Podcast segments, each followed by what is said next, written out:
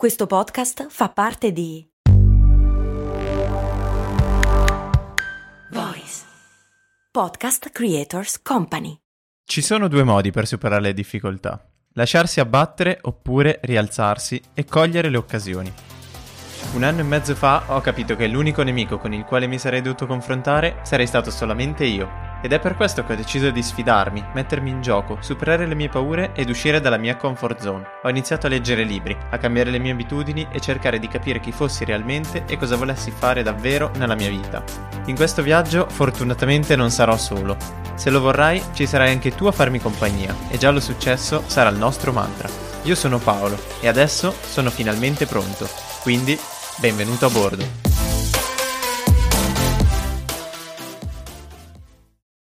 Non è stato un periodo facile per nessuno. Nessuno su questo pianeta. Non eravamo pronti a tutto ciò, ma è successo lo stesso.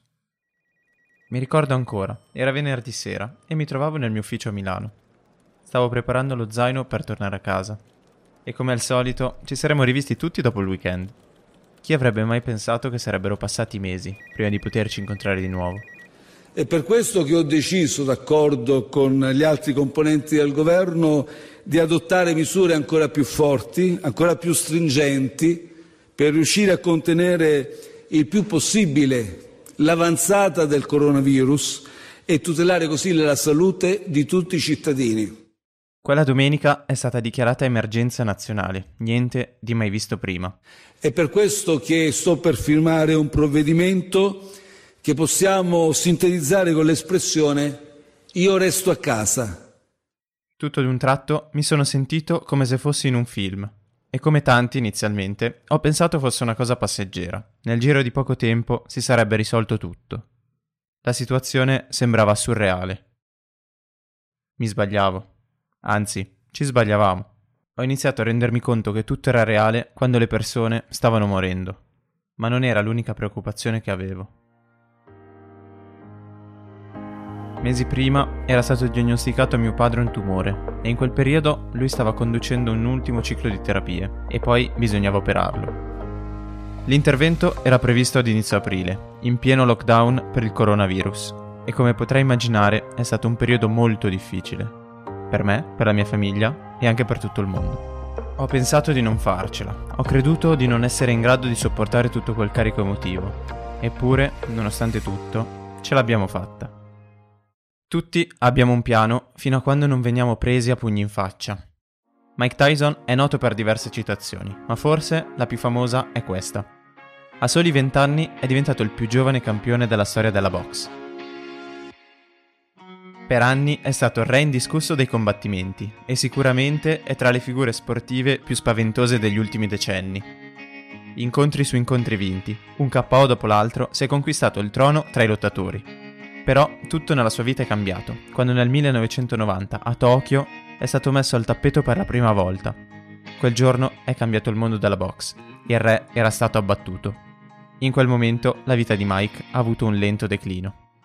Tutti abbiamo un piano fino a quando non veniamo presi a pugni in faccia.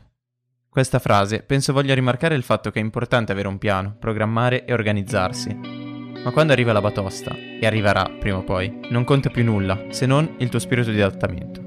E se non ti adatti in fretta, è un attimo essere messo al tappeto.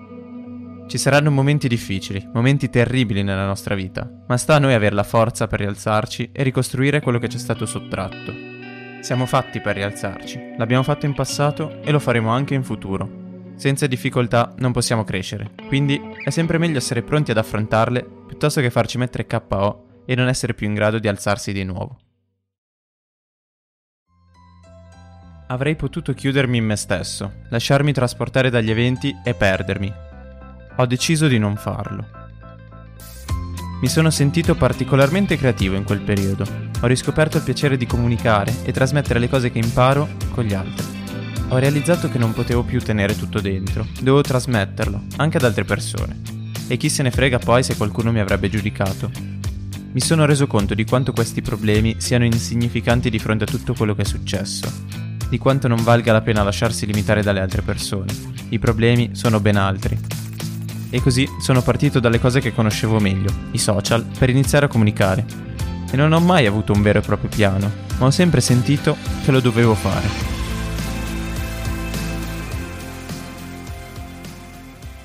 Ho realizzato soltanto dopo tempo che la mia necessità di comunicare, che il mio mezzo di comunicazione sarebbe stato nella voce, nel podcast.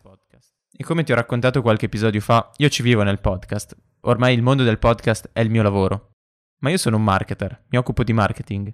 Non sono un producer. Per questo motivo Giallo Successo è stata anche una sfida con me stesso, un'occasione nuova per imparare e migliorare, mettere in pratica tutto quello che ogni giorno facciamo nel nostro lavoro. E spero che nel corso di questi episodi io ti possa aver lasciato qualcosa, anche perché il prossimo sarà l'ultimo di questa prima stagione.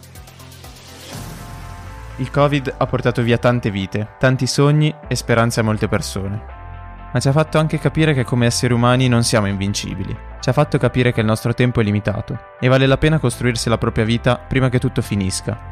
Oggi fortunatamente ci stiamo lentamente rialzando e questo non sarebbe stato possibile senza tutti gli eroi che hanno dedicato il loro tempo e le loro vite al contenimento del virus. Grazie, ci avete dato una nuova speranza. Ora sta a noi cambiare le cose.